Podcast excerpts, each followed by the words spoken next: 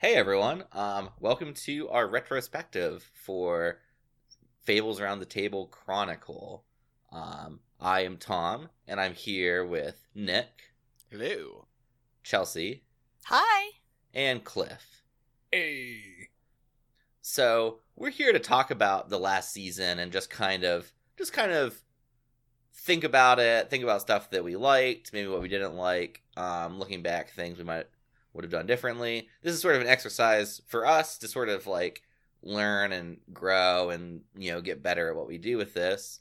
Um, and we also think it's you know interesting discussion content for people who are into kind of the nitty gritty behind the scenes stuff. If you're just here for like cool stories and like fun scenes and stuff, um, probably you know move on to the next episode. But if you like this kind of discussion format and a little bit of navel gazing, this is you know you're in the right spot. we like talking about ourselves. We do, yeah.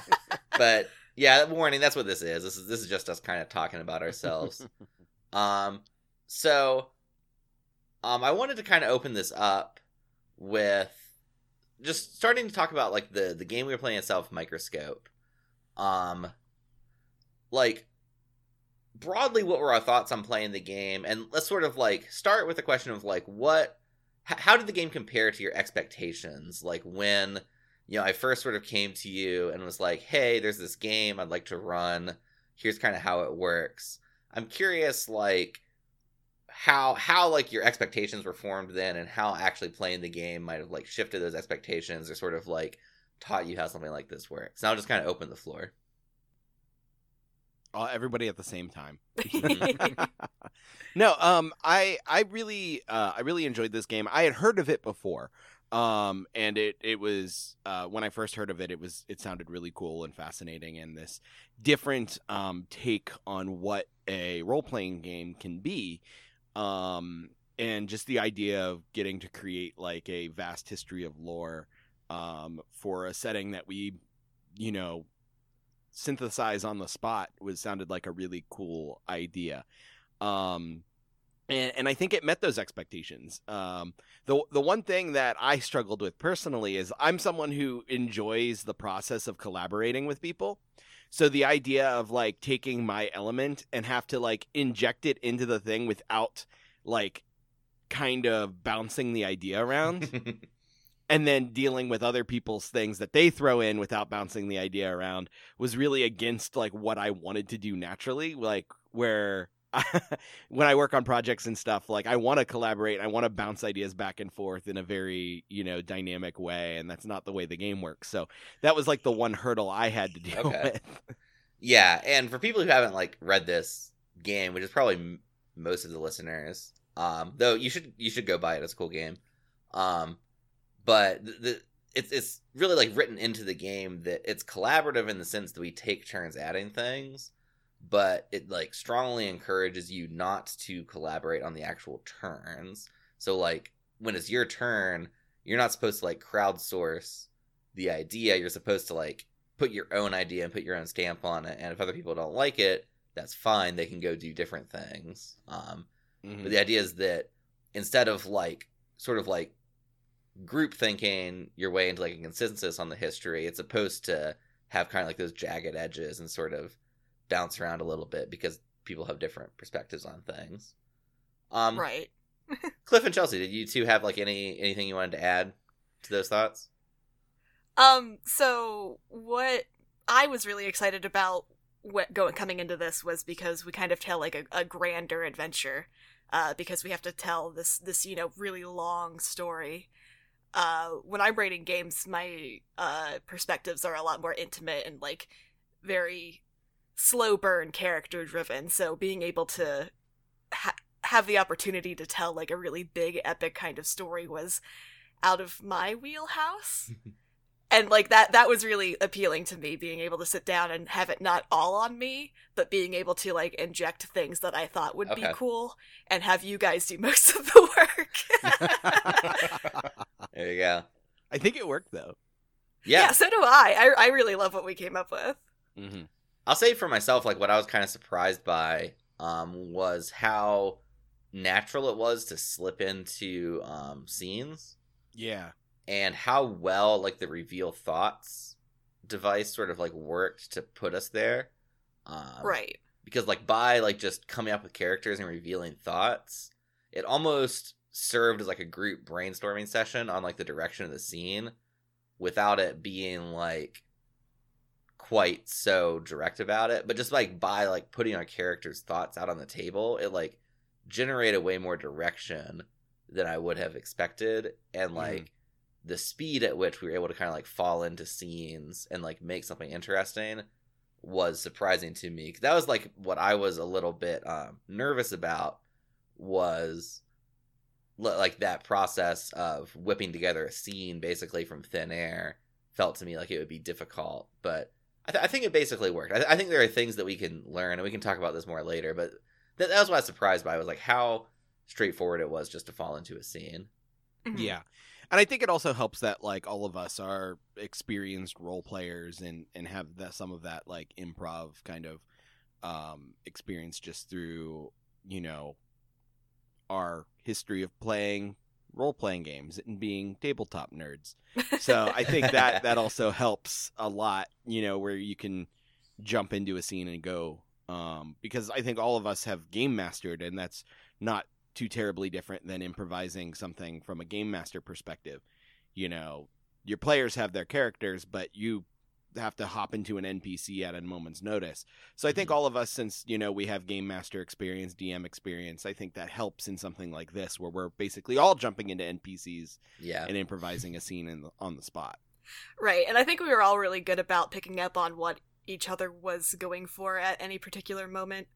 Like mm-hmm. we we felt what the direction should be, and we all were like, "Yeah, let's let's keep going this way," instead of being like, uh, putting going in a completely different direction where we were all confused. right. Yeah. yeah, and I feel like this was a really good spot where if you're if you're somebody who's used to like the more traditional tabletop style of there being one solid DM and then the group of players, I feel like this is a good transition spot to go to for a uh, if you're looking to explore into like GMless games like Sleepaway from the uh, you know Firelight season of Fables, where you know that mm-hmm. one it's much more core, just those little instead of the little bits of scenes that are a lot of self-directed, it's that full self-directed, but uh, Microscope definitely gives that whole still feeling of like each different part, whether it's like the create each a person creates the scene or everything, it gives that little brief taste of being a DM while still having that you know more open narrative that you get with a lot of GMless games. So I feel like it's a good transition point going from that. Mm-hmm. For sure. Okay, I wanted to um then throw another but related question out which is like what were some of the what do you think were some of like the specific challenges we ran into in playing the game? Um so not just like stuff that went against expectations and nick already talked about his a little bit but like what were things that we like you think that we found difficult that we had to kind of like work to figure out or get around while we were playing? Uh for me keeping on theme with each round when it came my time to add things in is definitely a struggle. Like it, if okay. it may have started off well, but uh, eventually just like like oh wait that part doesn't actually connect with the theme for the round. okay, so it's like you just like got excited and were just like wanting to put stuff in there, and then yeah. had to sort of like yeah like, back it like, out to like figure like out how it fits. like I'm trying to make some chocolate chip cookies, but I'm like, oh well, let me put this. uh let, let me put these caramel bits in too because I like caramel. yeah, yeah, yeah. Yeah, um, I feel that, and I, I feel like one of my challenges was just because of the way that I normally run my own stories. Uh, having to think about things beforehand. Mm-hmm. Like I, I feel like I'm usually a really like reactive player. I'm not somebody who puts an idea forward and then we like go with my idea. Okay. Uh so having to be like, oh no, I have to think of something that everybody else is gonna have to do. Oh no. yeah. I I think um uh kind of on that on that note for for me just thinking com- coming up with ideas for like what do I want to add um Mhm. because like and and I know the the game is supposed to be like kind of simulate kind of like that ki- chaotic uh nature of like history there's like so many variables in play that not everything neatly fits into one another. But at the same time like being a storyteller I still want there to be like a through line and have callbacks to things and that sort of thing. So those were a lot of things I was trying to think of when it came ter- time for me to add something new um, and trying to keep the entire timeline of things that we had already developed in my head and figure out like what are we missing? You know what are we missing? Like where what, what's a hole that i could fill with something interesting that kind of like you know feeds off of and adds to some of the themes that we were already working with um was a challenge. It was a juggling act um Yeah, but yeah. but it was a it was a fun challenge i think. Hmm One thing that I noticed, um, we struggled with a fair amount throughout was just like working that difference between periods, events, and scenes. Um, where there are times where like someone would have an idea for something, but it like didn't feel big enough to be a period, but like still like whoever was coming up with it kind of wanted it to be like a chunk of time, and then we had to kind of like whittle it down to an event that like implied other things yeah Right. or Yeah. another thing that would happen like with events and scenes where it's like you know is it like it, like th- there was a little bit of struggle there for like figuring out if we wanted like a new event or wanted to kind of like broaden the existing event to put a scene in there and that was i think a little bit confusing sometimes Yeah, I Yeah. think part of that, like the distinction between an event and a scene, was difficult because they both imply a single point in time, yeah and so like the scene is obviously like the the actual scene uh, on like a personal level, like a an actual character level, um, and it's supposed to fit inside that event. But I think it was unclear if the scene was supposed to be just an elaboration on that same event or one aspect because like an event Yeah. is already supposed to be like that one point in time that one like turning point or one um like distinguished moment and then a scene is like supposed to be an even smaller granule you know point in time within Yeah. that single point in time and i think that was a little bit hard to kind of abstract out yeah Um, Yeah, I think that sometimes um that like metaphor of like scenes going in an event, I think was maybe um be- because I, I think that if you look at the way the, the rule book like lays it out, so like I think an example from the rule book is you know the event might be you know aliens attack and blow up the White House, right? yeah um and that's like a pretty clear event like it has Mhm. like you know it- it's like a kind of a moment but then it says like you know you could have a scene of you know like you know the alien ship is first spotted on radar and like people are trying to figure out what to do or you could have a scene like you know people standing nearby after the explosion trying to like survive or something right and like those are very distinctive scenes but they Mhm. would both like fall inside that event. And I, I think that to me at least I think it clarifies if you look at a scene as being like not so much like temporally inside the event, but more like being um associated to it yeah, yeah, like associated with the event as being like the the event is like if you were to like drop a point on a timeline to Mhm. understand what was happening, like the event is what you would see, but then the scene is like where you kind of like choose a particular like place and a particular set of people and see what they were Mhm. doing when that was happening. Right. Another way to think about it, and this is kind of how I, uh, in when we were playing the game, kind of resolved it a little bit, is like in the scope of history, an event is like a day, but then a scene is like a moment, fifteen minutes or an hour, or like Yeah, that sort of thing yeah. in that day. You know, Mhm. where it's like an event that was so uh, important that it's rem- like that specific date in history is known for that event. Um, you know, and then that Mhm. kind of like allows it to like if you were, you know, nesting like the increments of time, it kind of works that way a little bit. yeah. Cliff, you were about to say something, I think. yeah, I to- think I think that ties in with my, the way I was going to say it. Kind of ties in with Nick. Like I know for me when I'm running games, I'll like. I think the biggest issue with it was like I'm I usually do things in like four stages as opposed to the three. Okay. So that's part of why, you know, the differentiations felt harder because like you can look at things like on looking at just like a map, you have like the United States. Okay, that's the whole of the United States. With microscope, you then jump from looking at the United States as a whole down to a city and then a place in the city comparatively where like Mhm. a lot of times where I'm doing it, I'll look at the US, then Ohio, then a city in Ohio, hmm then a place in that. Or like on a calendar, you know, the entire calendar year, the month, the day, and then a scheduled event in there. So I think that Yeah. was part of where when we were trying to figure out what the you know periods and scenes and events were it just you know like trying to fi- figure out that balance for me at least there was that missing step in my way of thinking when i'm putting stuff Okay. together Yeah, that's that's an interesting thought. Um, I, I do think that I agree with the way a Microscope presents it. That having just the three levels makes Oh, more I- sense to me. yeah i i don't disagree with that Okay. like it make it does make sense it's just a departure from how i usually plot things so it's see, it's a I me see. problem not a microscope problem Okay, interesting.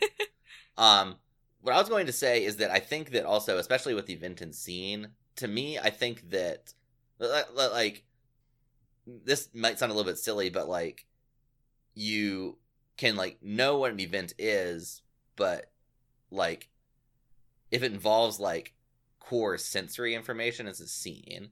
It's like a scene is not so much about like being temporally contained within the event, but it's about like a scene is something you can like hear and see or like even smell because like you're dropping into like particular subjective points of view whereas an event is like an objective summary of some stuff that happens so it's like facts versus feelings for you. yeah yeah yeah yeah, yeah kind of yeah, I think that makes sense.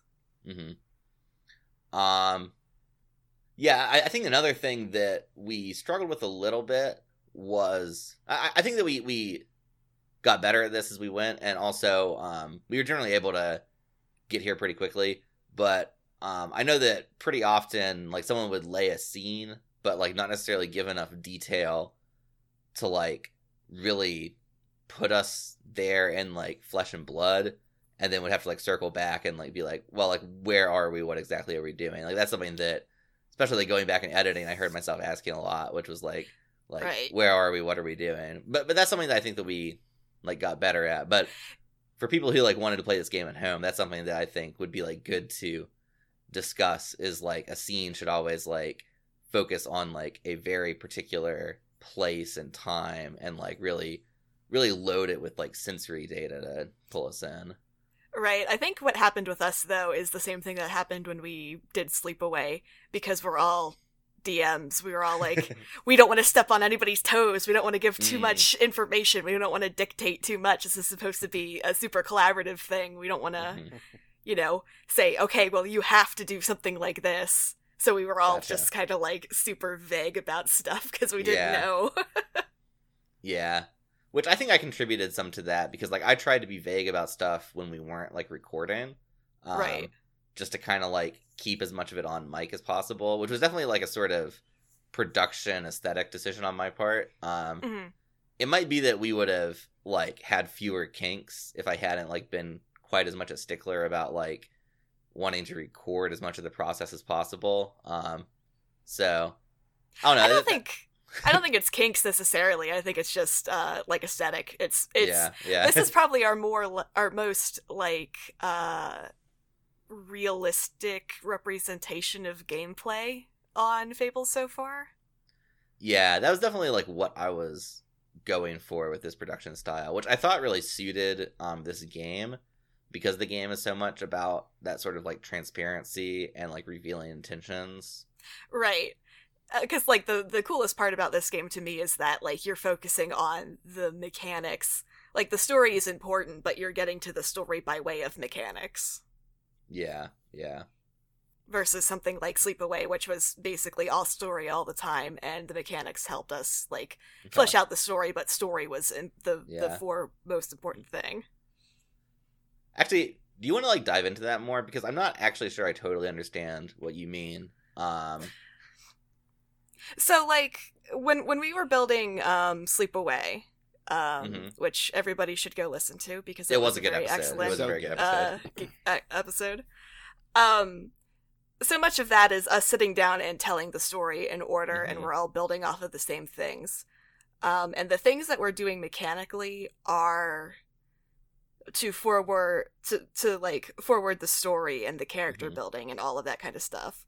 Whereas in Microscope, we're building things out of order and like where you're getting your pleasure isn't the word I want to use, but kind of like when when you're feeling good about the stuff you're doing, it's when you're mechanically building the events or mechanically building the scenes Okay. Or mechanically putting saying, the yeah. things in order versus in something like Sleepaway where the pleasure that you're getting or like the the the dopamine hit or whatever you want to call it is like ah that was a neat character moment or ah we made this cool drama point or ah you know the Okay. acting was really good or something like that Okay.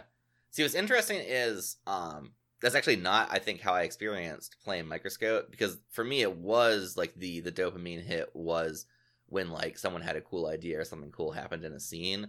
I tend to see the mechanics as just being like a structure to help us like get to the cool spot parts like faster uh and like an organized way. Um, like I didn't like get that like sense of completion from like filling in the timeline. At, at least like myself. Um, Right. That's interesting that like you experienced it that way. Um, yeah that's interesting that you you experienced it differently yeah, yeah, yeah, yeah. Like I definitely was like focused much more on just like the cool moments and saw like the, the, the I saw the process as being just like a sort of generator to help you know get us to the cool moments as quick as possible with as large a scope as possible. right i i think with microscope though the structure is just like the the game right Yeah, and that's so much different than other games that that we've played Okay. for fables or otherwise Yeah, yeah. Okay. Um, I wanted to um put us on the spot again, and I wanted to kind of ask us like looking back on what we did, um, and we can like look all the way back to like the history seat and the palette and stuff. I wanted to ask like, what do you think? Like looking back, were like smart decisions, like good things we did, or like what were things that maybe if we were to like, you know, do another season for microscope what are things we might like approach differently with it I feel like, on a meta sense, that's a easier question to answer. Just because, you know, with the way the history seed and everything works, every approach is going to have that variance to it. Since you know we try not to plan ahead for a whole lot outside of like, oh, my turn's Mhm. coming up in two rounds. What do I want to do? But I think in the the meta sense, maybe I don't know, be I think we had some real specifics, but also some real vague ideas when we were coming up with our palette. So, you know, maybe just try and like rein in like, you know, go with like all more loose concepts or all more tightened down ones. Like we had concepts of dragons, which was pretty specific, and we also had uh, soulmates, which is wide open in interpretations. so Hmm. uh, I think Okay. for for that that it's an interesting level of complexity, but I'm not sure how well it ended up uh, serving us. I think it came out good, but I think it was also very easy for that to uh, become an issue as far as trying to develop ideas around them. okay Yeah, um like honestly, I don't really have any regrets with the way we did it because I think that was like that's part of the game. You know what I mean? yeah like yeah for sure um so like yeah, there was some curveballs there, but that's like the point. that's you like, know yeah, what I mean? yeah yeah Um, and, and I think things uh, like to to Cliff's point, I think things being some things being specific and some things being super vague is also like part of it, you know, because if you look at it, the dragons, which is a very specific thing, uh, and we did have them included indirectly, but like in one event. yeah i didn't really go very far But the soulmates thing ended up being sprinkled out more throughout the whole Yeah. the whole story, and I think that's because the vagueness of it allowed us to do more weird and different things that Yeah. maybe wouldn't have happened if that particular um, item on our palette was more defined. Yeah. I mean, I also think that Soulmates was just intrinsically a spicier idea than dragons. Wow. Okay. I mean, don't get- I- Dragons I- are I like- cool. okay. dragons are cool, but it's like we're all like, like like we know kind of what dragons are and how they work. Um, you can like riff on it, but then like at a certain Yeah. point, like when you have like people shaped dragons, like are they dragons? Like you know, it's just like basically anything that you can think of having been done with dragons. And and maybe this is more a symptom of like what I read, but for me, dragons feel very like you know, okay, it's a dragon, cool. Um, but like, We need some space dragons, Nick. God. You've had a space dragon. Um, but then like, um, I don't know, like Soulmates felt much more interesting to like sprinkle in, um, and maybe that's for me, not really being like a romance reader. It was like a very like new and interesting thing to sprinkle into a sort of like fantasy story. Um, it's like maybe not what I would fully expect, and and, and like you said, it was more vague, so it like had a lot more open ended potential to like be brought in through different like back doors and fun ways. See, maybe I'm a weirdo, but I think that um, if we were able to tighten up maybe specifically like our genre, uh, it would have helped us. But again, I'm also somebody who likes very like small scale stories, so Yeah. doing big eras along histories was very like not something for me. I think. Okay. Yeah. I was going to say, um, this isn't like I don't want to even frame this as a regret for the game, but something that if I were to do another game of Microscope, which, which I'm sure I will do another ma- game of Microscope, it might not be recorded. Um, but next time I play Microscope, I think I so, so something that the book talks about when you're generating a seed is it kind of like emphasizes the idea that the seed doesn't have to be that interesting.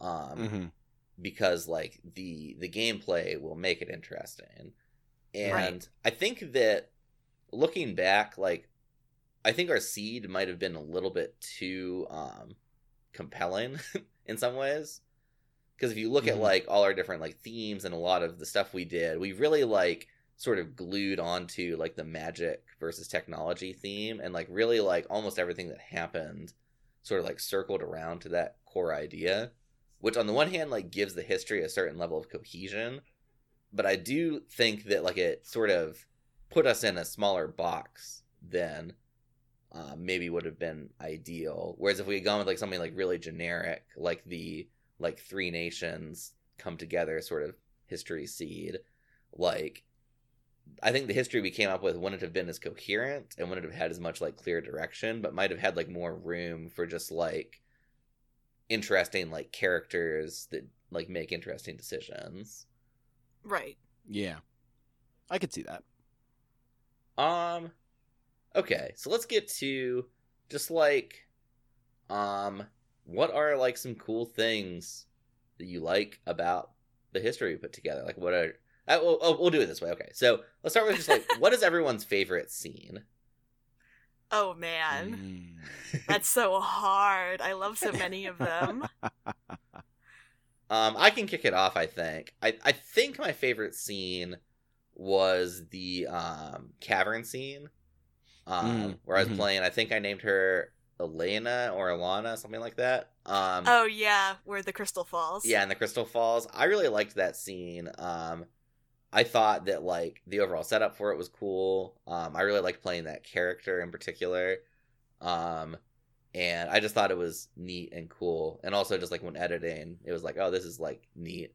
And I like that we had a lot of like random lines in there that sort of like implied bigger things or had like cool, like uh, like cool, um, what's the word? I'm- Like, I don't know. This will let it out probably.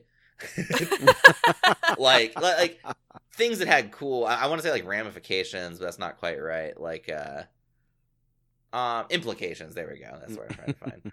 Like stuff that had it. cool implicate. Yeah, I got there. there was a lot of stuff in there that had like cool implications. I thought. Um, yeah. Yeah, I think that was definitely one of our scenes that had the most drama TM in it. Yeah. Mhm. and it was a scene where we got to kill everyone. yeah. Those are my favorite. I like killing my characters. It's fun. It's a good time. yeah. Um, I'm torn. I really like the the scene with the forge, the Okay. whole like conversation with the forge, Mhm. and I also really like the the the cyberpunk hacking scene as well. That was a good lot scene of fun. too. Nicholas, gonna be, like, the second scenes I liked. Yeah. yeah. Also, it's not to quite fair. You both. picked two. Yeah. It's kind of a dick move. yeah. Uh, yeah, I, I really okay like the it. wild swing of like, do I want the forge to be sentient? Yeah, Yeah. sure. Yeah. Yes. Let's go. That was the moment you asked that question, and it was just like, oh my god, what a brilliant and stupid idea at the same time. Also, and it works so good. Yeah. Yeah. The scene came out really nice. Also, low key, the character types that I chose to play in the scenes, I think, reflects a lot about me, and I really need to sit and think on my life. Um, a scene we didn't mention that I love mostly due to Tom's editing after listening to the playback. Um, the first time we're in Mystia, and it's uh Celine and Robilius, I yeah. believe. Yeah. And Um, Ingram. The the way you track that with the music, um, Mhm. instantly brought everything to life in my mind. I could hear like the cobblestone and like see people walking down the street and feel like, you know, the candles lit in the, the room and stuff like that.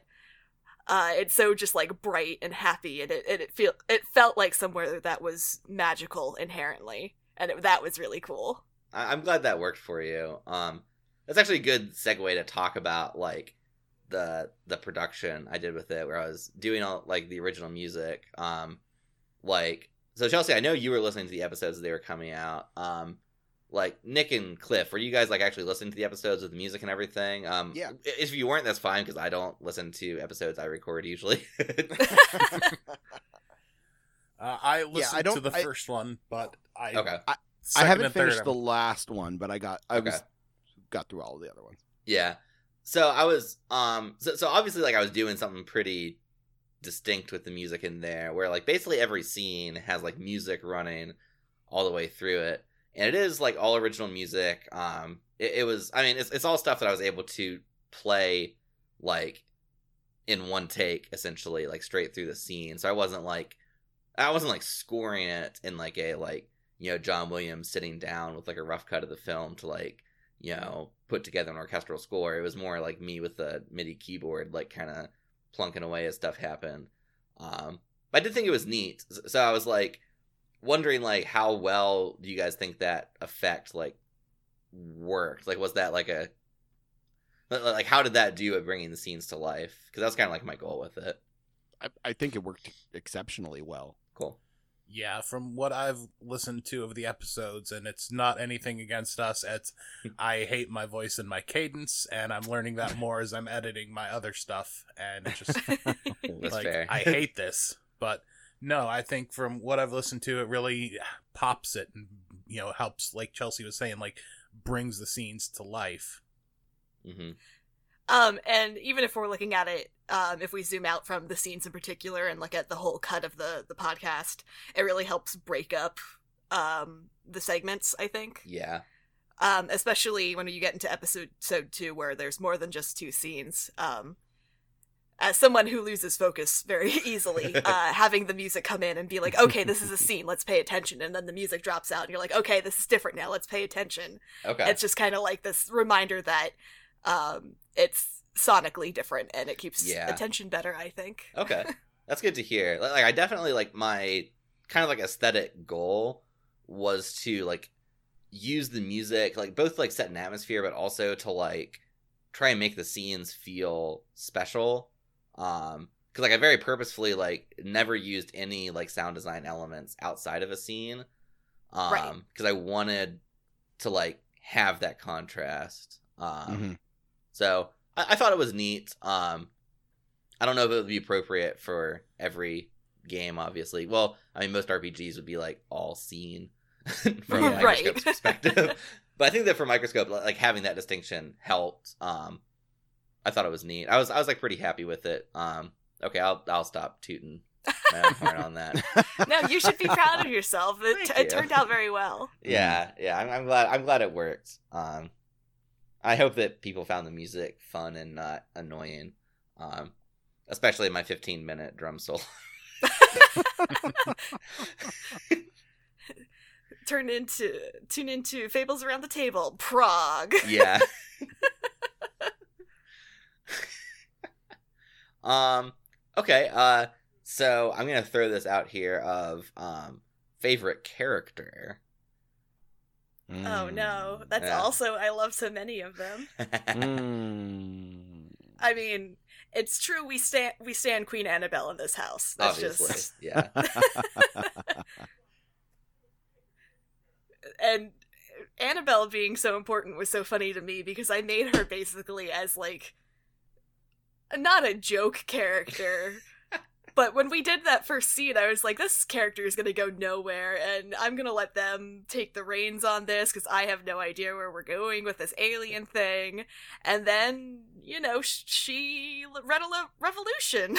yeah that's something that like i kind of a little bit did deliberately because like i wanted um because like I, I knew you had kind of created annabelle in that first scene as a joke character and like she just didn't Uh-huh. get to do much right. um which i sort of like felt a little bad that like your character in the first scene didn't really do anything and we kind of ended the scene before she could like actually be involved so like from the moment that happened i was sitting there like thinking like annabelle like needs to come back because like we didn't do her like justice in the very first scene of the show and little did we know Little did we Yeah. know. well, it, it, it- the way it the way it ends up working in the end is it feels like her being in that scene but not doing anything is like clever foreshadowing. yeah right. well it's easy to do foreshadowing when you do your story out of order Ah, Right. yes, it was all part of the plan. Mwahaha. yeah that actually is a beautiful thing because like because like, like we can just like jump around and do different stuff like we can just decide that a random throwaway thing from one part was like actually clever foreshadowing of this other thing Yeah. um i do think it's interesting that in microscope you almost have like time we have like almost like two time axes if this makes sense where you Mhm. have like the time axis of like the history which is like just the order of events that happen but then you also have like the time axis which is like the order in which information is revealed. Hmm um like if you're just playing around the table with your buds it's like the the timing for information being revealed to the table. For us it's like the time of information being revealed to the audience um but the same Right. idea where it's like there's almost like like so it creates like this meta narrative that sits on top of the actual like chronology Mhm. that's the meta narrative of elements that get dropped and then like picked up later and turned into something even though getting picked up later might actually mean showing up earlier in the chronology to sort of be like retroactively made more important Right. it's just like a very interesting storytelling style Yeah, and Yeah. well, and if you think about it, like a lot of like a lot of like fiction or fantasy fiction is kind of told in that way, where your Yeah. main story takes place in one point, but you jump around and get flashbacks and glimpses into other parts of the world, and that's what, I'm mostly referencing Stormlight Archive because, I, I just finally started talked you reading into reading it yeah but but it feels similar, you know. Yeah, yeah. Um, yeah, I mean for sure. Um, like it's very much a staple of the fantasy genre and, and science fiction to an extent too. Of like either like using explicit flashbacks, having like prologues, or more common is using like in-universe lore drops to like flesh out this like epic background history. Um, that can be just as interesting as the actual story playing out.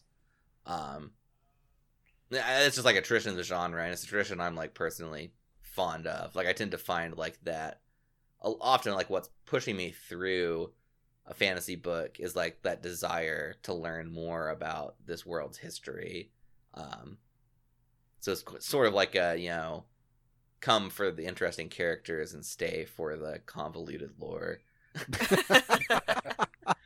and I mean, Microscope is like convoluted lore of the game. So Yeah, yeah. I mean, that's what really drew me personally to it in the first place. I mean, the story of finding this game was I was like browsing the uh, Indie Press Revolution booth at Gen Con, or maybe it was Origins. Uh, it was it was one of those cons. I was like kind of going through shelves of games, and I you know flip open Microscope from the shelf and see that it's you know a game that explicitly calls out like Dune and Foundation and Silmarillion, um, which are all some of like books I enjoy a lot. Um, and is like, yeah, this is the game for like creating that type of epic history. And I was immediately like, I've never seen a game even remotely like that, so I've got to check this out. yeah. I was I was pretty excited with how it how it came to play. I thought we made a legitimately pretty epic history, which is kind of kind of my jam with it. yeah. Yeah, for sure. Absolutely. hmm Uh, do you guys have favorite characters, or is it just me? Oh yeah, I guess we got pretty far afield. um, I was gonna say I liked Clove a lot. oh, Clove was so good. Clove was Yeah. really fun to play. Clove was just this like I don't know. I, I like playing like Narc Dad. um, I'm like, I like forget most of the characters' names, honestly. Good. fair. I we like didn't just, like, spend enough time with at the them for the names to stick. I like the Forge. The Forge Okay. was good. the Forge was good. uh, what was Tom? What was your character in the in the Forge scene? What was his name? Like Bob or something. Or like Steve. It was something like really Yeah, I think Yeah. Fiona and I have been referring to him as Rick Moranis. Rick Moranis. oh, yeah, Fiona just posted very, Rob. very It's big Rob. Rick Moranis energy. Yeah. Rob. Yeah, That's Rob. That makes sense. Rob, yes. Yeah, but Rob's Fiona and my I favorite definitely have, character. have cast him as Rick Moranis.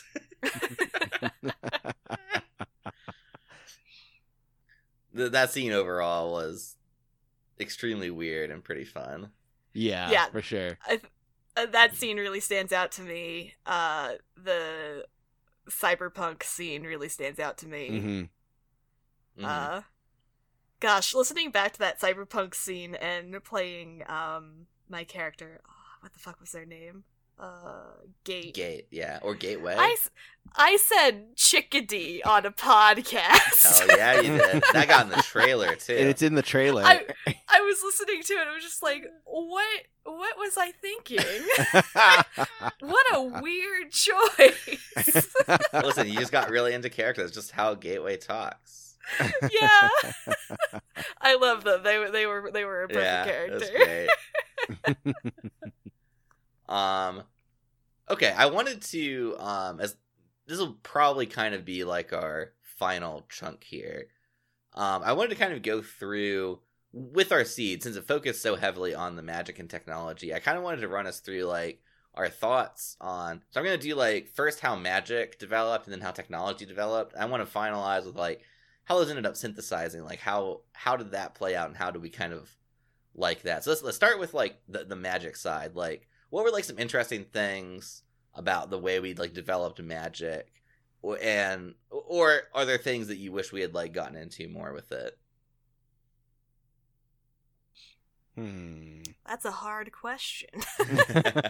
and you guys need to sit on it for a minute. That's fine. We, we can edit out the silence. No, we need to leave it real time.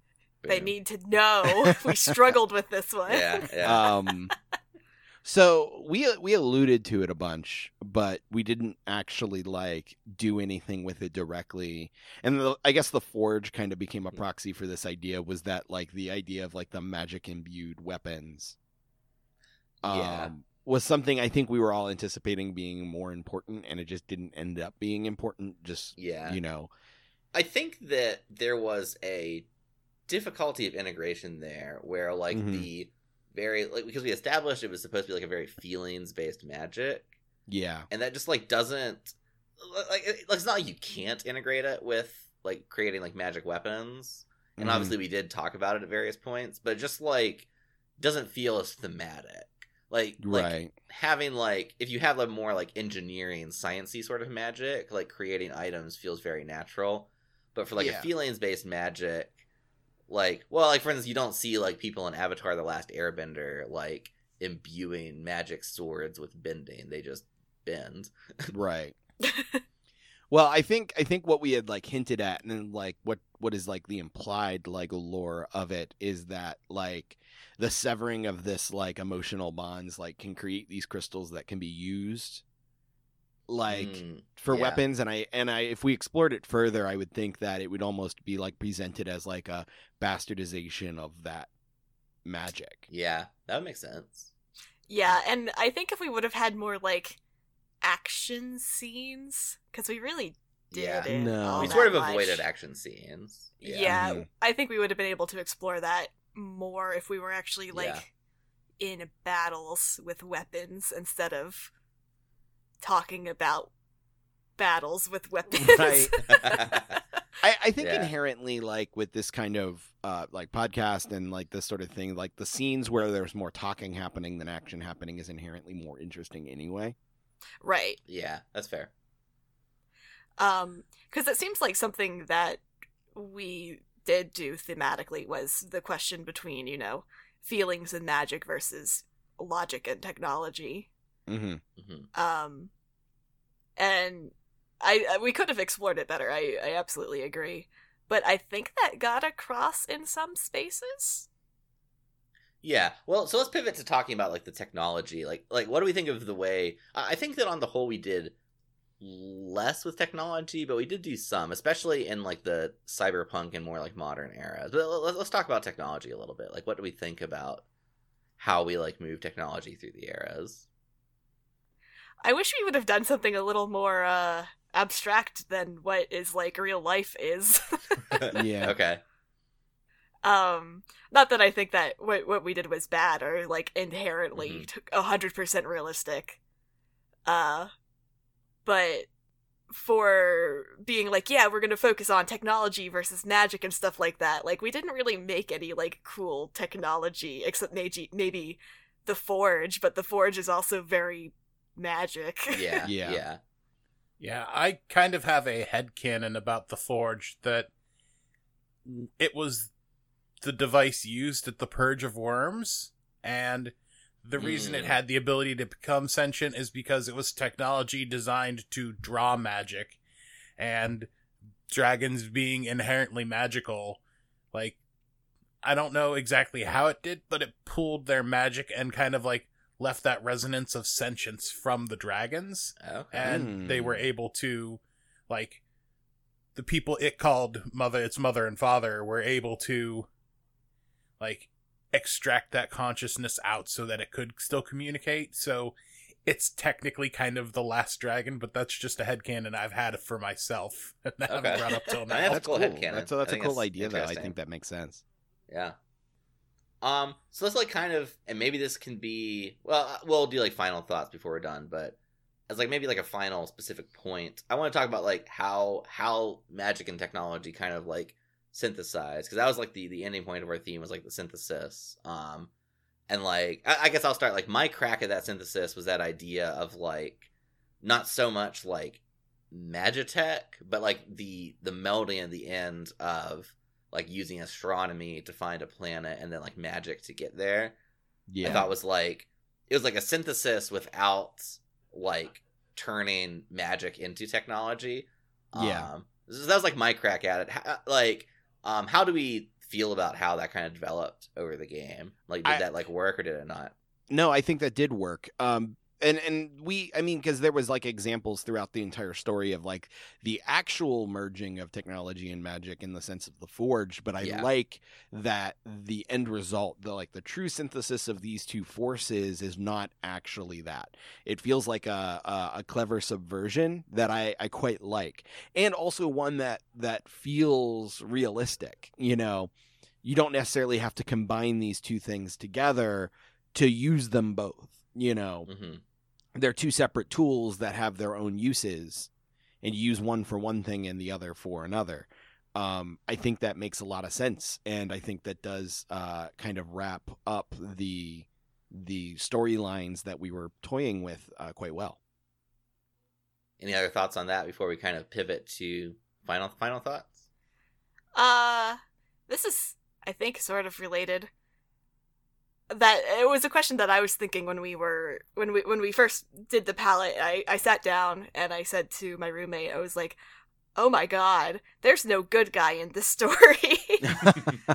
uh, so who do you who do you guys think were the good guys, quote unquote, in the story? Because so my thought was we're starting off with these, you know, aristocratic magic guys who are assholes. And then they're defeated by technological guys that turn into cyber corporations who are Mhm. also assholes.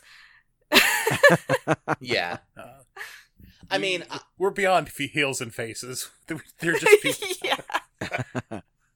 Yeah, I mean, I think that at least the way I understand it is that like neither like the magic nor the technology were good or bad. Like the the good guys were the people throughout this entire history who were like trying to help people and trying to do the right thing Mm-hmm. and just being good to each other. And the bad guys were the ones who were like taking whichever like power they chose and used it to like exploit and abuse others. Um, so like the good guys were, you know, maybe people like Annabelle who, you know, killed her abusive husband and became queen. um, or like the good guys were um people like Robilius and um Selena who were just like trying to figure out how to make things better whatever way they could, like, you know, Mhm. protect what they had, but were like willing to set it aside if they had to. Um Nerda herself. yeah, yeah, yeah. Like Nerda, um and the bad guys were people like Netheril and like uh, Nick's character in the boardroom. Yeah. Um Uh-huh. or like, you know, the you know, the security thugs who were trying to take down, you know, Gateway and Nadia. Mhm. Um, so I think it's it's like that, that's why I think is interesting is that like the good guys weren't the technologists or the uh the, the mages because like that really wasn't the true conflict in a sense. Like the true conflict was between like people who were like kind of underneath basically people who were a little bit more marginalized, people who were just like trying to figure out how to get out from under oppressive power structures and do the right thing mm-hmm. versus people who were taking whichever tool they had in hand and using it to, you know, twist the screws on people who are already hurting. Yeah, Yeah. I Which is a- definitely agree with that. Like the whole, Mhm. like we were saying earlier, like like it needs to like the the magic and the technology, you know, more living in harmony with each other, not necessarily being the fusion is the conclusion. Because like we said with the forge earlier, if you literally combine them, that's just something for the oppressive groups in either side to take advantage of. And Yeah, just yeah. finding that harmony within the differences. Yeah. Although I tend to see it as, at least in the way that our history developed, I think that it's not so much that like harmony between magic and technology led to like prosperity, but it's more that like prosperity and like people fighting the good fight led to you know an erosion of the oppressive systems that caused the tension in the first place. Yeah. Yeah, and I, I I agree with that assessment. I'm just saying like it's you it's from our history like it kind of shows that like you know once those oppressive systems are being you know bro- but truly broken down and not just a shiny coat of paint on it like we had in the uh, armistice age it Yeah. actually you Mhm. know hmm that's when things settle down and live in harmony Yeah, yeah. All right, well that felt like pretty profound thoughts for this little game. Before we kind of uh, wrap up this retro, are there any like final final thoughts people wanted to throw out there on the table? I had fun. And I would be really interested to see um, what a different group, you know, like a different a different combination of people with a different seed would come up with using the same exact game uh, because Yeah, the game seems like that's what it's for. You know, yeah, you can yeah. get different ideas together, different people together, and create something vastly different. hmm Yeah. Um, and I would say don't let a game like this intimidate you. This was something that I picked up and read the book and was like, oh my god, I'm gonna suck at this. This is gonna not be for me.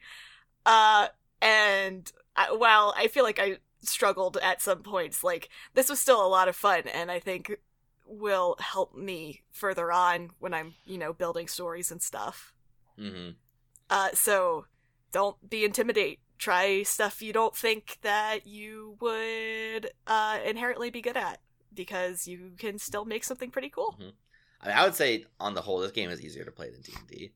Like, Oh, it, gar- yeah, yeah, there's not that easily. much to it. Like, I, it's not like perfect. Like, you know, just like any game, like you know, your first session or so of something, you'll be kind of working the kinks out. Um, but like, yeah, this game isn't that hard. Um, I would definitely suggest check, you know, pick the game up. You know, play a session with your buds, see how it goes. Yeah. Yeah, and there, there's no reason why you can't use this ga- use this to build the worlds that you're going to play in for other games. Like, Mhm. there's no reason you can't like use this to build like a powered by the apocalypse game system world or a D&D world or you know a Starfinder or hmm uh, non-licensed games that don't already have a huge setting built into it. Yeah, yeah, for sure. Yeah, like uh I I'd already I'd been saying that like creating a vast history with microscope and then uh what's the other game um I think that's by Lame Mage Productions that's like you can create a kingdom. Kingdom. Yeah, I haven't actually Is it- like read Kingdom yet. Um, which Uh, I is it I is it just called Kingdom? intending. I think so. I think it's just called Yeah. Kingdom. Yeah. Um so I, I was saying it'd be really cool like create a vast history with microscope, then play Kingdom a bunch of times to create different nations, and then play diplomacy. Man, that's the galaxy brain idea right there. All right. Well, um, so we do have an announcement to make um, for people who have made it this far. Um, there are new season of Fables Around the Table will be premiering. Um, when is it premiering? Uh, well, it's going up Wednesday, isn't it? Like after this. Is it the 20, For uh, 27th? The twenty seventh. There we go. Yeah. Yeah. okay. okay. So Thank you, So yeah, we have an announcement. um, the new episode or the new season of Fables Around the Table, which is called Lost, will be premiering on January 27th. And that is um, a group playing an RPG called Babes in the Woods, which is strongly inspired by um, the TV show Over the Garden Wall. So if that's something you're into, I think you'll really like it. Uh, yes, Babes in the Woods second edition by Adam Voss. Mhm. And now I've got a train going by right right at the end here. Good. Oh, no, actually, it's a plane, I think. And, okay, well, well, Fiona will get we'll get it in the trailer. It's fine. Fiona's on the teleprompter right now. yeah, yeah. Like this, yeah. Using Discord as a teleprompter isn't really, really working. Um, but yeah. So okay. So it's okay. I'll just. I need I need an isolated sample of that noise. So we do have a cool announcement to make, which is um, the next season of Fables Around the Table will be coming out on January 27th. Um, and in that season, um, the group will be playing um, a game called Babes in the Woods Second Edition, which is in Kickstarter right now. So you can go back that if you want. And um, it is a game um, loosely inspired by the TV show Over the Garden Wall. So if any of that sounds cool or familiar to you, um, it's pretty exciting, and I think you'll like it. And we're gonna have a trailer for that at the end of this episode if you stick around. Yeah. And that game is, of course, uh, GM'd by Fiona L.F. Kelly and features uh, myself, uh, Roger, who played uh, Barrick back in Tainted Love, and also our Mhm. friend Caitlin. I can't wait to listen because I don't have to listen to myself, so I'll be eager to listen and hit that play button. Fair. I'm so excited to have the Sable off. yeah. yeah. After editing these now, I like really feel that. All right. Um. Let's uh go do one final round of you know uh plugging ourselves and we'll be done. Gross. So yeah. So I've been Tom. Um. I'm with Project Derailed, and you can find other stuff I've been involved in all over the place here in Project Derailed. Um. Nick, what's your deal? Sure. Um, uh, once again, I'm Nick Urasiva. You can follow me personally on Twitter at Nick underscore U R O S E V A. Uh, I am the Dungeon Master of Tales of the Voidfarer. You can follow us at Voidfarer Pod on Twitter and elsewhere on the internet. I'm sure you'll find it. Um, and uh, yeah, I do other lots of other things with Project Derailed. So, hey. Oh, you know, you, you people should join our uh, Project Derailed Discord. Uh, Hey. You can go there easily by going to bit.ly uh, slash derailed hyphen Discord. Nice. Chelsea, what's Come your be- deal? come be our friend. Um, so I'm Chelsea Rexinger. Uh, you can follow me on Twitter at CLRex4. Um, I do a lot of illustration and art assets for Project Derailed. And if you like candles, I also co-own a nerdy candle business where you can get your own uh, tabletop role-playing characters uh, immortalized in a very good-smelling candle. Uh, you can find us at Plot Kindling Candles on Etsy. Nice. And Cliff, what's your deal? Hi, I'm Cliff. If you've listened to the last two seasons of Fables Around the Table, you know I am one half of the nerdcore hip hop group 2D6 with with Voidfarer's Luckbeak. I also run a uh, D&D 5th edition Food Network inspired podcast called Taverns, Travel, and Tests. Please listen. You can follow that on at Triple T D&D on Twitter. Uh, you can also follow the Comic Sads on Twitter. That's my uh, main handle, though. To be honest, I shouldn't say main because I'm mostly on Triple T D and D. Please listen to Triple T D and D and all the other great Project Derailed shows. I love you. we love you too, Cliff. I'm sure our audience does as well. All right. Well, everyone, uh, this has been a lot of fun. Um, thank you so much for being on this show. And um, I hope everyone and our audience has a uh, fantastic rest of their day. Bye. Bye, everyone! Bye. It's the evening of Halloween. Trick or treating is in full swing across the neighborhood. Pillowcases and buckets shaped to look like jack o' lanterns are filling with candy. In all the hustle and bustle, two children take a shortcut through the woods. However, no matter how long they walk, they never reach the expected break in the trees. The sun sets in the sky and the wind whistles through the red and yellow leaves. The children meet new friends woodland creatures, scarecrows, and other strange denizens of the woods. Still, they must find their way home. The Fiend is coming. Fables Around the Table Lost premieres January 27th, wherever you get your podcasts.